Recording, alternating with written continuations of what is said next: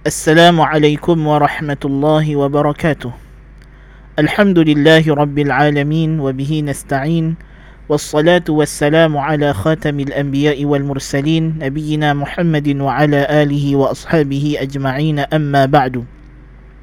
Para pendengar yang dirahmati Allah Subhanahu wa taala, episod sembang pagi Jumaat kali ini meneruskan lagi perbincangan perbualan kita tentang tanda-tanda kiamat yang besar. Setelah mana pada sesi yang lalu kita membincangkan tentang Al-Mahdi, kali ini saya akan membicarakan tentang Ad-Dajjal. Tetapi pada pagi ini secara lebih khusus, kita akan membincangkan dahulu mukaddimah-mukaddimah permulaan-permulaan peristiwa bagi keluarnya Dajjal.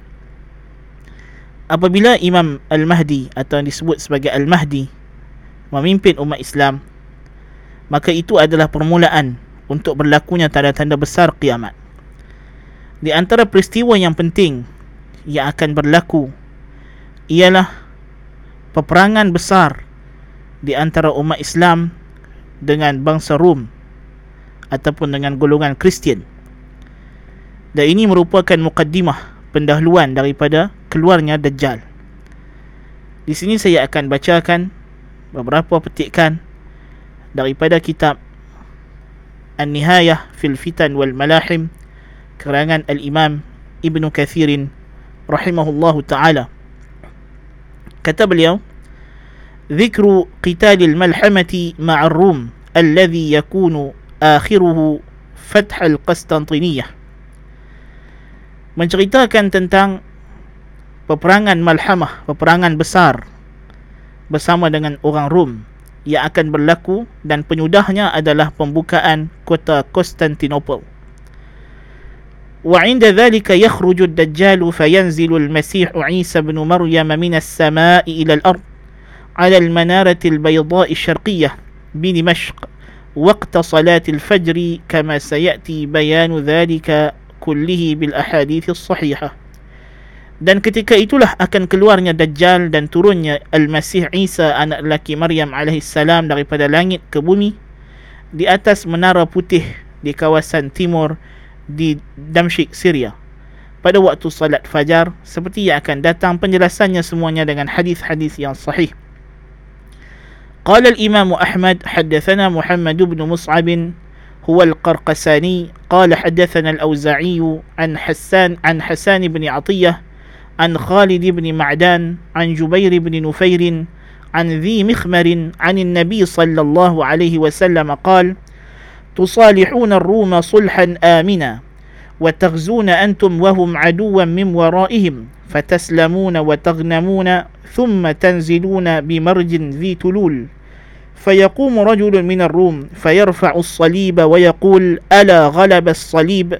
فيقوم إليه رجل من المسلمين فيقتله فعند ذلك تغدر الروم وتكون الملاحم فيجمعون لكم فيأتونكم في ثمانين غاية مع كل غاية عشرة آلاف Kata Imam Ahmad telah meriwayatkan kepada kami Muhammad ibn Mus'ab iaitulah Al-Qarqasani katanya telah meriwayatkan kepada kami Al-Auza'i daripada Hasan ibn Atiyah daripada Khalid ibn Ma'dan daripada Jubair ibn Nufair daripada Dhi Mikhmar daripada Nabi sallallahu alaihi wasallam sabda baginda kamu akan mengadakan satu perdamaian dengan orang Rom dan kamu akan memerangi bersama dengan mereka musuh yang sama. Lalu kamu akan selamat dan mendapat harta rampasan perang yang banyak. Kemudian kamu akan turun selesai perang tersebut kamu akan turun di satu kawasan yang subur yang ada bukit-bukit lalu seorang lelaki daripada Rom bangkit dan mengangkat salib. Lalu berkata salib telah menang. Maka bangun seorang lelaki daripada orang Islam lalu membunuh lelaki Rom tadi. Ketika itulah orang Rom akan memungkiri perjanjian dan berlakulah peperangan besar. Mereka akan berhimpun untuk memerangi kamu dan mereka akan datang di bawah 80 panji. Dengan setiap panji ada 10,000 tentera. ثم رواه أحمد عن روح عن الأوزاعي به وقال فيه فعند, فعند ذلك تغدر الروم ويجمعون للملحمة وهكذا رواه أبو داود وابن ماجه من حديث الأوزاعي به Kemudian Ahmad juga meriwayatkan hadis daripada Rauh daripada Auza'i dengannya dengan dengan dengan sanad yang sama iaitu Hasan bin Atiyah daripada Khalid bin Ma'dan daripada Jubair bin Nufail daripada Zi Mikhbar radhiyallahu anhu daripada Nabi sallallahu alaihi wasallam dengan lafaz ketika itulah Rom akan memungkiri perjanjian dan mereka akan bersiap sedia berhimpun untuk peperangan besar. Demikianlah riwayat Abu Daud dan Ibnu Majah daripada hadis Al-Auza'i. Semua hadis ini adalah sahih.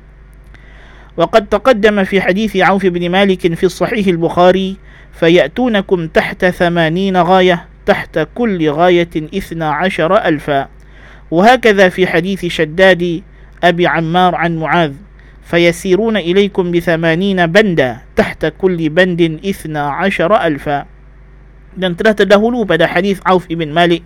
Dalam Sahih al Bukhari Nabi saw mengatakan lalu mereka akan datang untuk meraih kamu dengan 80 panji. Di bawah setiap panji ada 12000 tentera. Demikian juga dalam hadis Shaddad Abi Ammar daripada Muaz dengan lafaz lalu mereka akan datang kepada kamu membawa 80 panji. Setiap panji ada 12,000 tentera. Ini hadis adalah sahih juga. Riwayat uh, Imam Ahmad dan juga Al-Bukhari. وقال الإمام أحمد حدثنا إسماعيل قال حدثنا أيوب عن حميد بن هلال عن أبي قتادة عن أسير بن جبير قال هاجت ريح حمراء بالكوفة فجاء, رسول فجاء رجل ليس له هجيرا إلا يا عباد يا عبد الله بن مسعود جاءت الساعة قال وكان متكئا فجلس. فقال إن الساعة لا تقوم حتى لا يقسم حتى لا يقسم ميراث ولا يفرح بغنيمة. قال ومما ذاك؟ قال عدو يجمعون لأهل الإسلام ويجمع لهم أهل الإسلام ونحى بيده نحو الشام. قلت الروم تعني؟ قال نعم. وتكون عند ذاكم القتال ردة شديدة. قال فيشترط المسلمون شرطة للموت لا ترجع إلا غالبة فيقتتلون حتى يحجز بينهم الليل فيفيه هؤلاء وهؤلاء. كل غير غالب وتفنى الشرطة ثم يشترط المسلمون شرطة للموت. لا ترجع إلا غالبة فيقتتلون حتى يحجز بينهم الليل فيفيه هؤلاء وهؤلاء. كل غير غالب وتفنى الشرطة. ثم يشترط المسلمون شرطة للموت لا ترجع إلا غالبة فيقتتلون حتى يمسوا فيفيه هؤلاء وهؤلاء وكل غير غالب وتفنى الشرطة. فإذا كان اليوم الرابع نهد إليهم بقية أهل الإسلام فيجعل الله الدبرة عليهم فيقتتلون مقتتلة إما قال لا يرى مثلها وإما قال لم يرى مثلها. حتى إن الطائر ليمر بجنباتهم فما يخلفهم حتى يخر ميتا. قال فيعتاد فيتعاد بنو الأب كانوا مئة فلا يجدون بقي منهم إلا الرجل الواحد. فبأي غنيمة يفرح أو أي ميراث يقاسم فبينما هم كذلك إذ سمعوا ببأس هو أكبر من ذلك. قال فجاءهم الصريخ إن الدجال قد خلفهم في ذراريهم فيرفضون ما في أيديهم ويقبلون فيبعثون عشرة فوارس طليعة. قال رسول الله صلى الله عليه وسلم إني لأعلم أسماءهم وأسماء آبائهم وألوان خيولهم. هم خير فوارس على ظهر الأرض يومئذ. تفرد بإخراجه مسلم فرواه عن أبي بكر بن أبي شيبة وعلي بن حجر كلاهما عن إسماعيل بن علية ومن حديث حماد بن زيد كلاهما عن أيوب ومن حديث سليمان بن المغيرة كلاهما عن حميد بن حلال العدوي عن أبي قتادة العدوي وقد اختلف في اسمه والأشهر ما ذكره ابن معين أنه تميم بن نذير ووثقه وقال ابن مندة وغيره كانت له صحبة فالله أعلم. Berkata Imam Ahmad telah meriwayatkan kepada kami Ismail kata beliau telah meriwayatkan kepada kami Ayub daripada Humaid ibn Hilal daripada Abi Qatadah daripada Usair ibn Jabir. Katanya telah berlaku satu angin kencang yang kuat yang merah uh, angin debu apa nama kita kata ribut pasiak di Kufah. Datanglah satu orang lelaki yang tidak ada jeritannya melainkan dia kata wahai Abdullah bin Mas'ud telah berlakulah kiamat. Jadi berlaku satu masa di zaman Ibnu Mas'ud uh, ribut pasiak di Kufah seorang lelaki-lelaki datang berlari-lari dia kata Ibnu Mas'ud nak kiamat dah nak kiamat dah Lepas tu dia kata, dia datang dan duduk. Lalu berkata Ibnu Mas'ud. Ha? Ibnu Mas'ud ketika itu sedang bersandar. Lalu Ibnu Mas'ud duduk bangkit menegak. Lalu dia kata, sesungguhnya kiamat tidak akan berlaku sehinggalah tidak lagi dibahagi-bahagikan harta pusaka dan tidak ada lagi orang yang seronok dapat harta rampasan perang. Maka ditanya kepadanya, kenapa begitu? Kata Ibnu Mas'ud, kerana satu musuh yang akan berhimpun mereka itu semuanya untuk memerangi orang Islam. Dan orang Islam juga akan berkumpul memerangi mereka. Dan dia menunjukkan tangannya ke arah negeri Syam. Kataku yakni Rom orang Rom kata Ibn Mas'ud ya. Dan berlakulah ketika itu peperangan yang sangat dahsyat sehingga orang Islam akan mensyaratkan syarat mati. Yakni kita tidak akan berjanji setia kita tidak akan pulang melainkan kita mati atau menang. Lalu mereka pun pergi berperang sehinggalah malam. Lalu baliklah kem Islam dan kem orang kafir ini. Semuanya tidak ada yang menang. Dan yang membuat janji mati tadi semuanya meninggal dunia. Semuanya mati terbunuh. Syahid. Kemudian esoknya buat lagi perjanjian. Orang Islam keluar lagi dengan bala tentera mereka dan ada yang mengikat janji mati dan mereka tidak pulang melainkan dalam keadaan melainkan sama ada menang ataupun mati lalu mereka pun berperang sampai malam lalu baliklah kem orang kafir balik ke kem mereka orang Islam balik kem orang Islam dan semuanya mati juga tidak ada yang hidup Kemudian hari ketiga buat perkara yang sama. Demikian juga berperang sampai petang hatta yumsu. Lalu balik dan tidak ada yang menang dan semua yang mengikat syarat untuk mati tadi mati, terbunuh. Bila hari yang keempat maka seluruh ahli Islam yang berbaki pergi berperang dengan mereka. Lalu Allah jadikan kekalahan. Ya, kekalahan yang tidak pernah disaksikan. Ha, kekalahan kepada orang Rom tadi orang Islam menang. Ha, yang tidak pernah disaksikan sebegitu rupa sehingga kan burung terbang di kawasan mereka itu mati. Maksudnya burung pun mati kerana begitu dahsyat banyaknya mayat-mayat yang bergelimpangan ya. Burung pun tak tahan. Dan sekumpulan adik-beradik yang sama satu satu bapa mereka itu seratus orang ya. Berperang dan tidak ada yang hidup melainkan seorang. Maka ketika itu kata Ibn Mas'ud, apakah harta pusaka ataupun rampasan perang yang hendak disukai ataupun harta pusaka yang tak hendak dibahagi? Dah tak ada siapa dah. Maka ketika mana mereka dalam keadaan tersebut, maka mereka mendengar satu sejeritan pemberitahuan yang lebih teruk daripada itu lagi. Datanglah orang menjerit dan mengatakan sesungguhnya Dajjal telah keluar dalam kalangan anak-anak kamu dan dia telah pergi nak pi nak pi nak pi sesatkan anak-anak isteri kamu. Maka mereka pun meninggalkan apa sahaja yang ada dalam tangan mereka daripada harta.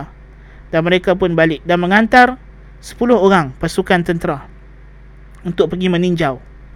Kata Rasulullah sallallahu alaihi wasallam, aku sesungguhnya aku tahu nama mereka, nama ayah mereka dan warna kuda mereka. Mereka itu adalah tentera berkuda yang paling baik di muka bumi pada hari tersebut. Hadis ini dikeluarkan juga oleh Imam Muslim dan dia riwayatkan daripada Abi Bakar bin Abi Shaybah dan Ali ibn Hujr kedua-duanya daripada Ismail ibn Ulayyah daripada hadis Hamad ibn Zaid. Kedua-duanya daripada Ayyub daripada hadis Sulaiman ibn Al-Mughirah. Kedua-duanya daripada Humaid ibn Hilal Al-Adwi daripada Abi Qatadah Al-Adwi. Dan telah berlaku persisihan pada menyatakan nama Abi Qatadah ini yang masyurnya apa disebutkan oleh Ibnu Ma'in bahawa namanya adalah Tamim ibn Nuzair dan dia telah mensiqahkannya. Dan kata Ibnu Mandah dan selainnya adalah Abi Qatadah Al-Adwi ini seorang sahabah radhiyallahu an.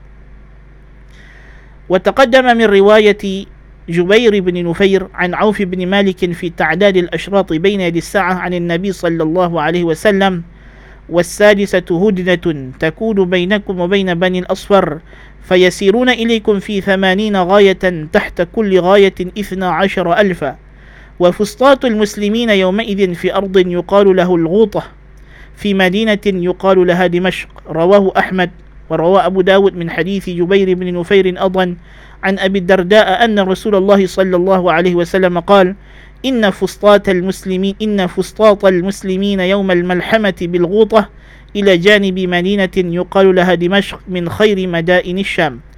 وتقدم حديث أبي حية عن عبد الله بن عمرو في فتح القسطنطينية وكذا حديث أبي قبيل في فتح رومية بعدها أيضا.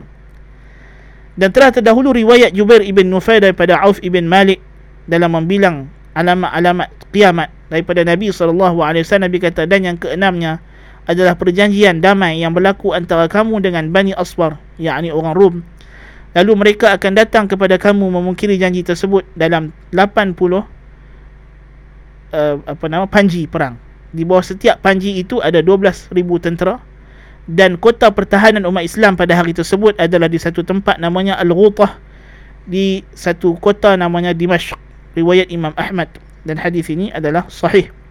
Dan riwayat juga oleh Abu Dawud daripada hadis Ibn Jubair Ibn Nufair juga.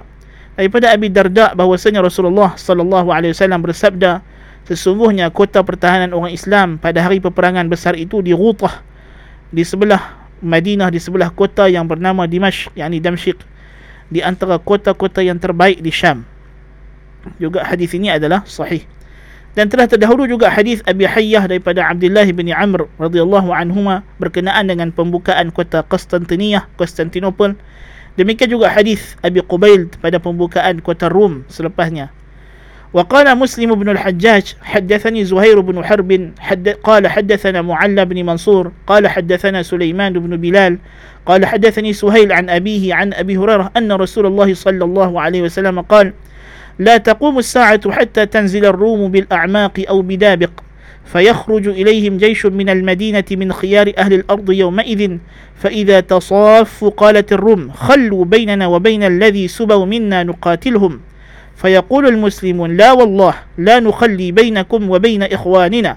فيقاتلونهم فينهزم ثلث لا يتوب الله عليهم أبدا ويقتل ثلثهم أفضل الشهداء عند الله ويفتتح الثلث لا يفتنون أبدا فيفتتحون قسطنطينية فبينما هم يقتسمون الغنائم قد علقوا سيوفهم بالزيتون إذ صاح فيهم الشيطان إن المسيح قد خلفكم في أهليكم فيخرجون وذلك باطل. فإذا جاءوا الشام خرج الدجال فبينما هم يعدون للقتال يسوون الصفوف إذ أقيمت الصلاة فينزل عيسى بن مريم صلى الله عليه وسلم فأمهم فإذا رآه عدو الله ذاب كما يذوب الملح في الماء. فلو تركه لن ذاب حتى يهلك ولكن يقتله الله بيده فيريهم دمه في حربته رواه مسلم kata Imam Muslim bin Al-Hajjaj telah meriwayatkan kepada kami Zuhair ibn Harbin katanya telah meriwayatkan kepada kami Mualla ibn Mansur katanya telah meriwayatkan kepada kami Sulaiman ibn Bilal katanya telah meriwayatkan kepada kami eh, kepada ku Suhail daripada bapaknya daripada Abi Hurairah bahwasanya Rasulullah sallallahu alaihi wasallam bersabda tidak akan berlaku kiamat sehinggalah turunnya tentera Rom di kawasan Al-A'maq atau di Dabiq. Yang ini di kawasan di uh, apa nama uh, antara Halab Aleppo dengan Antakya Antioch. Lalu keluarlah kepada mereka itu tentera daripada Madinah tentera orang Islam sebaik-baik penduduk bumi pada hari tersebut apabila tentera Rom telah pun dalam barisan peperangan mereka berkata biarkan kami dengan golongan kami yang telah ditawan untuk kami perang dengan mereka. Yakni mereka nak berperang dia berkata biarlah kami nak perang dengan saudara-saudara kami yang orang orang Rom juga yang telah masuk Islam.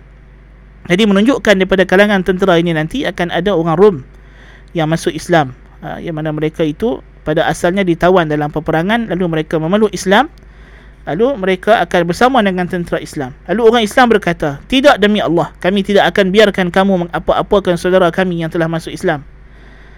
Lalu mereka pun berperang bersama-sama. Lalu sepertiga daripada tentera Rom tadi akan kalah. Allah Ta'ala tidak memberi taubat selama-lamanya kepada mereka. Dan terbunuh daripada orang Islam juga satu pertiga mereka. Syuhada yang paling afdal di sisi Allah. Dan satu pertiga lagi tentera akan berjaya membuka kota Rom mereka tidak akan terfitnah selama-lamanya. Mereka akan membuka menakluki kota Konstantinopel. Ketika sedang mereka membahagi-bahagikan harta rampasan perang dan mereka telah pun menggantungkan senjata mereka di pokok-pokok zaitun, tiba-tiba syaitan menjerit mengatakan kepada mereka sesungguhnya Al-Masih Dajjal telah keluar pada keluarga kamu. Lalu mereka pun keluar. Sedangkan itu adalah batil. Belum lagi, belum sampai lagi. Tetapi apabila mereka sampai pulang ke negeri Syam, keluarlah Dajjal. Ketika mana mereka sedang bersiap sedia untuk berperang dengan Dajjal uh, sedang untuk salat pada waktu subuh uh, sedang meratakan saf dan telah di, diiqamahkan salat turunlah Isa anak laki Maryam alaihissalam. Lalu menjadi imam kepada mereka. Cuma dalam riwayat ini ada mukhalafah dengan riwayat yang lebih sahih bahawa yang jadi imam itu ialah Al-Mahdi. Ini Al-Mahdi pelawar dia jadi imam tetapi Isa tolak dan yang jadi imam itu ialah Mahdi apabila musuh Allah yakni Dajjal melihat Isa maka dia pun mencair seperti cairnya garam di dalam air Jikalau Isa biarkan dia, tentulah dia akan mencair sehingga musnah mati. Tetapi Allah Subhanahu wa taala akan membunuh Dajjal dengan tangan Isa alaihissalam. Lalu dia akan menunjukkan darah Dajjal kepada mereka di tombaknya. وقال مسلم حدثنا قتيبة بن سعيد قال حدثنا عبد العزيز يعني ابن محمد عن ثور وهو ابن زيد الديلي عن أبي الغيث عن أبي هريرة أن النبي صلى الله عليه وسلم قال سمعتم بمدينة جانب منها في البر وجانب منها في البحر؟ قالوا نعم يا رسول الله. قال لا تقوم الساعة حتى يغزوها سبعون ألفا من بني إسحاق. فإذا جاءوها نزلوا فلم يقاتلوا بسلاح ولم يرموا بسهم. قالوا لا إله إلا الله والله أكبر. فيسقط أحد أحد جانبيها. قال ثور لا أعلمه إلا قال الذي في البحر. ثم يقول الثانية لا إله إلا الله والله أكبر. فيسقط جانبها الآخر. ثم يقول الثالثة لا إله إلا الله والله أكبر فيفرج لهم فيدخلوها فيغنموا فبينما هم يقتسمون المغانم إذ جاءهم الصريخ فقال إن الدجال قد خرج فيتركون كل شيء ويرجعون. Hadis riwayat Imam Muslim. Kata Imam Muslim telah meriwayatkan kepada kami Qutaibah ibn Sa'id. Katanya telah meriwayatkan kepada kami Abdul Aziz yakni Ibnu Muhammad daripada Thawr iaitu Ibnu Zaid Ad-Dili daripada Abil Ghaith daripada Abi Hurairah bahawa saya Nabi sallallahu alaihi wasallam bersabda apakah kamu mendengar tentang satu kota yang sebahagiannya berada di belah daratan dan sebahagiannya di belah laut? Dia kata ya Rasulullah Lalu kata Nabi SAW tidak akan berlaku kiamat sehinggalah diperangi 70 ribu daripada orang Rom. Bila mereka telah turun di kawasan tersebut, ha, bila mereka telah datang untuk memerangi tentera Rom, mereka tidak memeranginya dengan senjata dan tidak memanah dengan panah. Lalu mereka berkata, La ilaha illallah wallahu akbar. Lalu sebahagian tembok itu akan runtuh. Kata Thawr, aku tidak mengetahui melainkan disebut, Nabi sebut, iaitulah runtuh di sebelah laut. Kemudian mereka mengatakan pula kali kedua la ilaha illallah wallahu akbar. Tembok tembok yang di sebelah daratan pula runtuh. Kemudian mereka berkata la ilaha illallah wallahu akbar. Lalu terbukalah pintu kota dan mereka masuk dan mengambil harta rampasan perang. Ketika mana mereka sedang membahagi-bahagikan harta rampasan perang itu, datanglah satu jeritan mengatakan sesungguhnya Dajjal telah keluar. Lalu mereka meninggalkan segala perkara dan kembali kepada keluarga mereka. وقال ابن ماجه حدثنا علي بن ميمون الرقي قال حدثنا أبو يعقوب الحنيني عن كثير بن عبد الله بن عمرو بن عوف عن أبيه عن جده قال قال رسول الله صلى الله عليه وسلم لا تقوم الساعة حتى تكون أدنى مسالح المسلمين ببولاء. ثم قال يا علي يا علي يا علي. قال بأبي وأمي. قال إنكم ستقاتلون بني الأصفر ويقاتلهم الذين من بعدكم حتى تخرج إليهم روقة الإسلام. أهل الحجاز الذين لا يخافون في الله لومة لائم فيفتتحون القسطنطينية بالتسبيح والتكبير فيصيبون غنائم لم يصيبوا مثلها حتى يقتسموا بالأترسة ويأتي آت فيقول إن المسيح قد خرج في بلادكم ألا وهي كذبة؟ فالآخذ نادم والتارك نادم. وقال مسلم حدثنا قتيبة قال حدثنا جرير عن عبد الملك بن عمير عن جابر بن سمرة عن نافع بن عتبة أن رسول الله صلى الله عليه وسلم قال تغزون جزيرة العرب فيفتحها الله ثم فارس فيفتحها الله ثم تغزون الروم فيفتحها الله ثم تغزون الدجال فيفتحه الله. Berkata Ibnu Majah telah meriwayatkan kepada kami Ali ibn Maimun Ar-Raqi katanya telah meriwayatkan kepada kami Abu Ya'qub Al-Hunaini daripada Kathir ibn Abdullah ibn Amr ibn Aufin daripada ayahnya daripada datuknya katanya Rasulullah sallallahu alaihi wasallam bersabda tidak akan berlaku kiamat sehinggalah apa nama uh, tempat ataupun kawasan apa nama perbatasan negeri orang Islam itu yang paling dekat sekali adalah di tempat namanya Baula? Tempat namanya Baula. Kemudian kata Nabi SAW wahai Ali wahai Ali wahai Ali. Ha, katanya demi aku menggadaikan ibu dan ayahku demimu ya Rasulullah. Dia panggil Ali. Lalu kata Nabi SAW sesungguhnya kamu akan memerangi Bani Aswar yakni orang Rum. Dan mereka akan dan mereka dan akan memerangi kamu orang yang selepas mereka. Sehinggalah keluar kepada mereka ruqatul Islam yakni tentera yang terbaik daripada orang Islam daripada ahli Hijaz. Yang mereka tidak takut pada Allah apapun tidak takut selainkan Allah Ta'ala sahaja. Sehinggalah mereka berjaya membuka kota Konstantiniyah Konstantinopel dengan tasbih dan takbir. Lalu mereka akan memperolehi harta rampasan perang yang sangat banyak sehingga mereka membedak-bedakkan perisai-perisai. Ha. dan datanglah satu pemanggil menjerit mengatakan sesungguhnya Dajjal telah keluar di negeri kamu sedangkan ianya adalah berita dusta lalu yang mengambil harta rampasan pun menyesal dan yang meninggalkannya pun menyesal. Dan berkata Imam Muslim telah meriwayatkan kepada kami Qutaibah katanya telah meriwayatkan kepada kami Jarir daripada Abdul Malik ibn Umar daripada Jabir ibn Samurah daripada Nafi' ibn Utbah radhiyallahu an bahwasanya Rasulullah sallallahu alaihi wasallam bersabda kamu akan memerangi jazirah Arab lalu Allah membukanya untuk kamu. Kemudian kamu akan memerangi orang Farsi lalu Allah membukanya untuk kamu. Kemudian kamu akan memerangi orang Rum lalu Allah membukanya untuk kamu. Kemudian kamu akan memerangi Dajjal lalu Allah memenangkan kamu. Hadis riwayat Imam Muslim dan juga Imam Ahmad hadis-hadis yang telah kita bacakan ini menunjukkan bahawa sebelum berlakunya kiamat di bawah pimpinan Al-Mahdi umat Islam akan berperang dengan satu peperangan yang besar dengan orang Rum. Ya dan akhirnya umat Islam berjaya mengalahkan Rum setelah banyak banyak tentera yang terkorban. Akhirnya tentera Islam itu marah bergerak dan bergerak dan bergerak. Seterusnya mereka berjaya menakluki kota Konstantinopel yang ketika itu telah pun kembali menjadi uh, ibu kota orang Rom pada masa tersebut. Jadi wallahu alam adakah kota Konstantinopel itu yang sekarang ini bernama Istanbul yang ini di akhir zaman uh, dia akan kembali menjadi negeri orang Kristian dan tentu sekali yang Nabi maksudkan dengan pembukaan Konstantinopel ini tidak sama dengan pembukaan Konstantinopel yang berlaku pada zaman Muhammad Al-Fatih sebab Nabi sebut dalam hadis ini jelas kota ini tidak dibuka dengan senjata tetapi dibuka dengan takbir Allahu Akbar La ilaha illallah Wallahu Akbar. Maka dengan itulah akan runtuh uh, kota tersebut. Kerana ketika itu orang Kristian telah pun dikalahkan telah diperangi habis-habisan oleh orang Islam. Uh, dan tidak ada tentera yang berbaki melainkan mereka telah datang untuk mengambil ibu kota mereka sahaja.